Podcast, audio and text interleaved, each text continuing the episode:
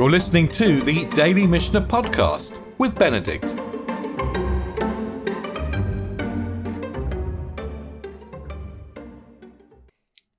We're going to start the second chapter of Sukkah.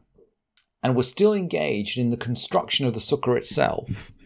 But as we move from the first to the second chapter, we are more engaged with how people behave in the Sukkah and how that relates to the architecture which we're going to find.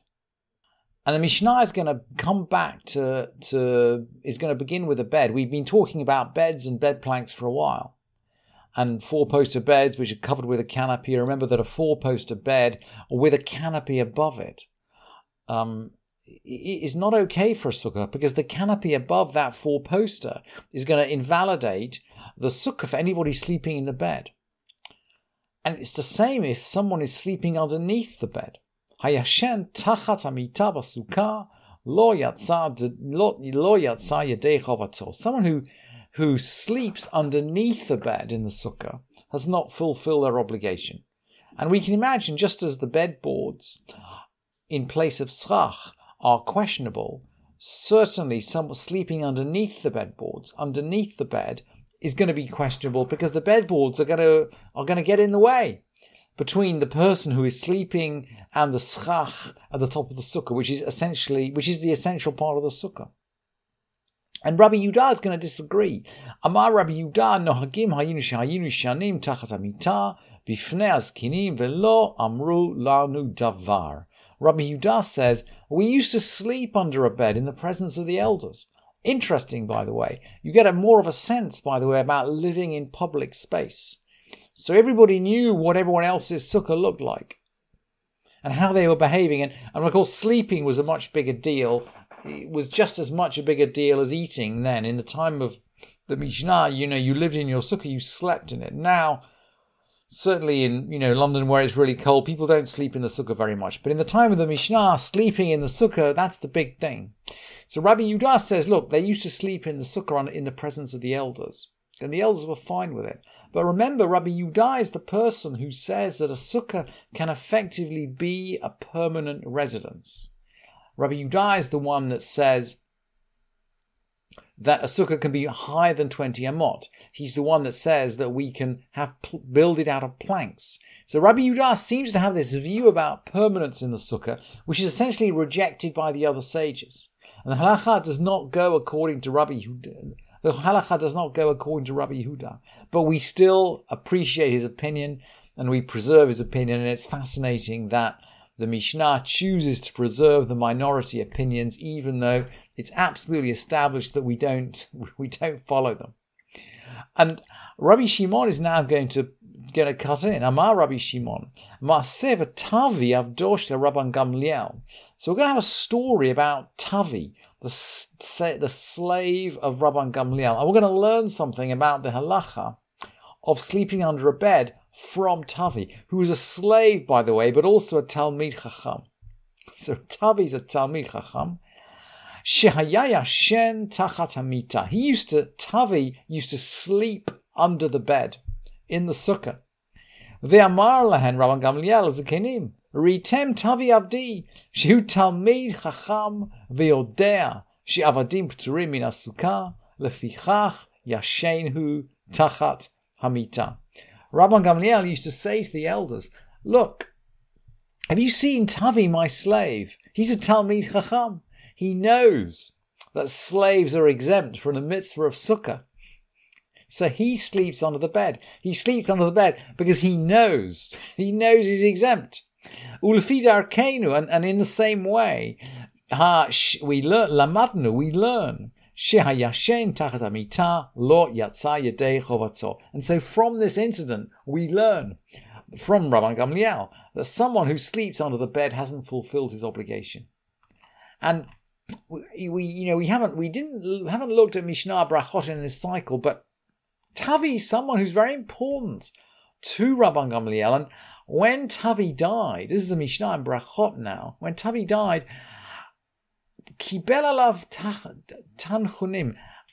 Rabban Gamliel accepted condolences for him. It sounds like Rabban Gamliel sat shiva for Tavi, his slave. And his disciples protested. They said, Look, haven't you taught us you don't accept condolences for slaves? Amar lahim, he said to them, Ain tavi avdi kishar kol avadim. My slave Tavi wasn't like other slaves. Kasher haya. He was kasher. He's a Talmid Chacham and he's kasher. What about other situations to do with beds? I mean, interesting, the Mishnah is very, very interested in beds and uh, Sukkot. Hasomer sukkato bekarei hamita. What if we support our sukkah with bedposts? So we take these bedposts and we use them to hold up the schach in the sukkah. Rabbi Yudalmer, im eno yechola la'amod bifnei atzma psula. If the sukkah can't uh, stand on its own, it's invalid. But then Ren, we remember, Rabbi Yudah thinks that a sukkah is a permanent object. And we're not going to follow, we're not going to follow Rabbi Yudah. No, we're not going to follow him. Sukkah hamuduv lelet. Uh, a muduv lelet might be also like muvul belet. It's a mixed up sukkah. It's a disorderly sukkah. We don't really understand what this is. One commentator suggests that this is where the schach is kind of laid out in different angles. So there's some going north south and some going east west. The schach has all been thrown on the top of the sukkah in some random fashion.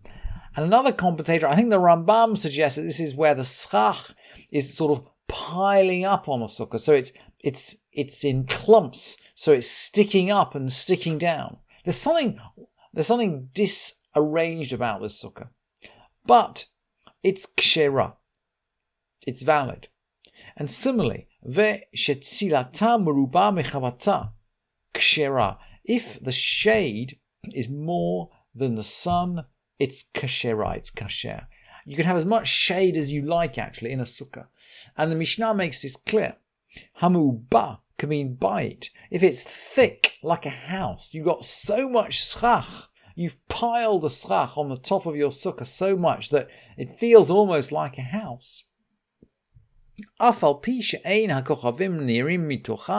Even though the stars cannot be seen through it, kishera, it's a kosher sukkah. You can't invalidate a sukkah by putting too much schach on. You can invalidate it, by the way, by taking too much schach away. It has to have more shade. It has to have more shade than light. But if it has it can't have too much light, in other words. But if it's got too much shade, that seems to be not a problem.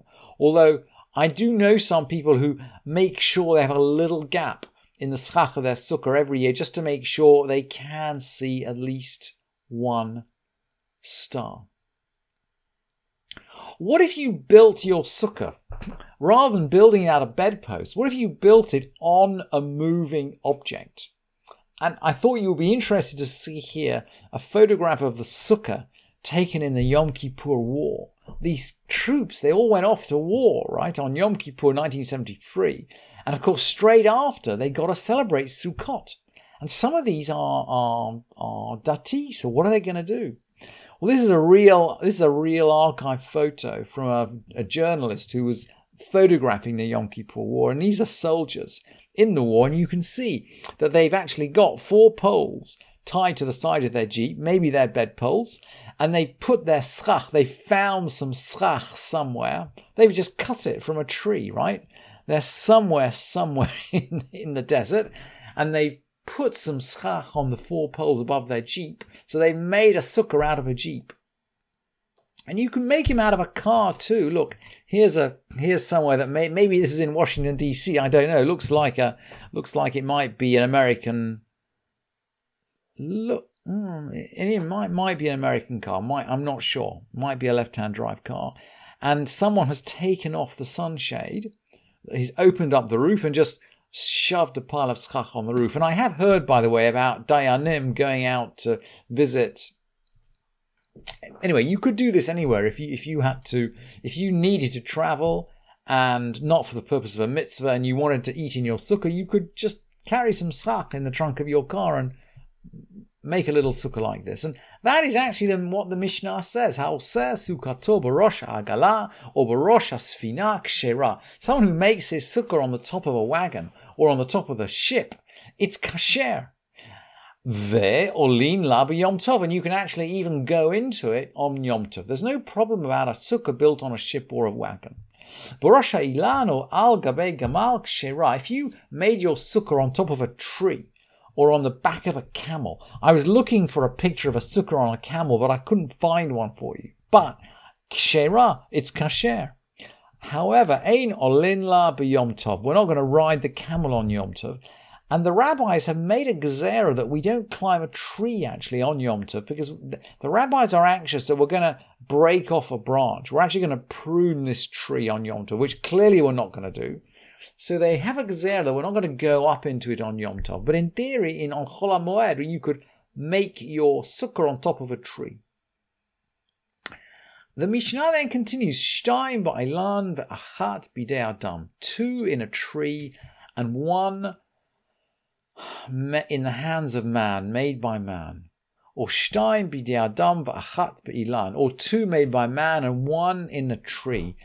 Kshera, apparently it's kasher, v'ein olin la b'yom tov, but we don't go up into it in yomtov. And we don't really understand what we're talking about here. Is the floor of the sukkah supported by the tree? Or maybe the schach is supported at two points by the tree and one, um, maybe it's supported at two points by a tree and at one point by a man-made object. It, it's not quite clear actually what this Mishnah means, and, and the commentators are not clear. And it goes on, shalosh bidi adam achat bilan kshera olin la biyomtov. Three, three connection points made by man and one in a tree. It's kasher ve'olin la Yom Tov, and you can go into it on Yom Tov. Somehow it seems that we're not afraid about using the tree. May, may, I think the issue probably is if three connection points are, ma- are man-made. So we must be talking at this point in the Mishnah about suspending the schach from a tree. So suspending the schach maybe from one tree and from three poles. Kshirave olin la b'yomtov, and you can get into it on yomtov. I guess because we're not actually using the tree to support the schach. The schach can stand if it's secured in three places without the tree. And the Mishnah confirms, Zeh kol shenital ha ilan atzmo. This is the general rule. If anything, could stand on its own when the tree was removed. If we theoretically, not, not actually, if we theoretically could take the tree out and the sukkah would remain standing, kasher, kshera, ve'olin la b'yom and we can go into it on Yom Tov.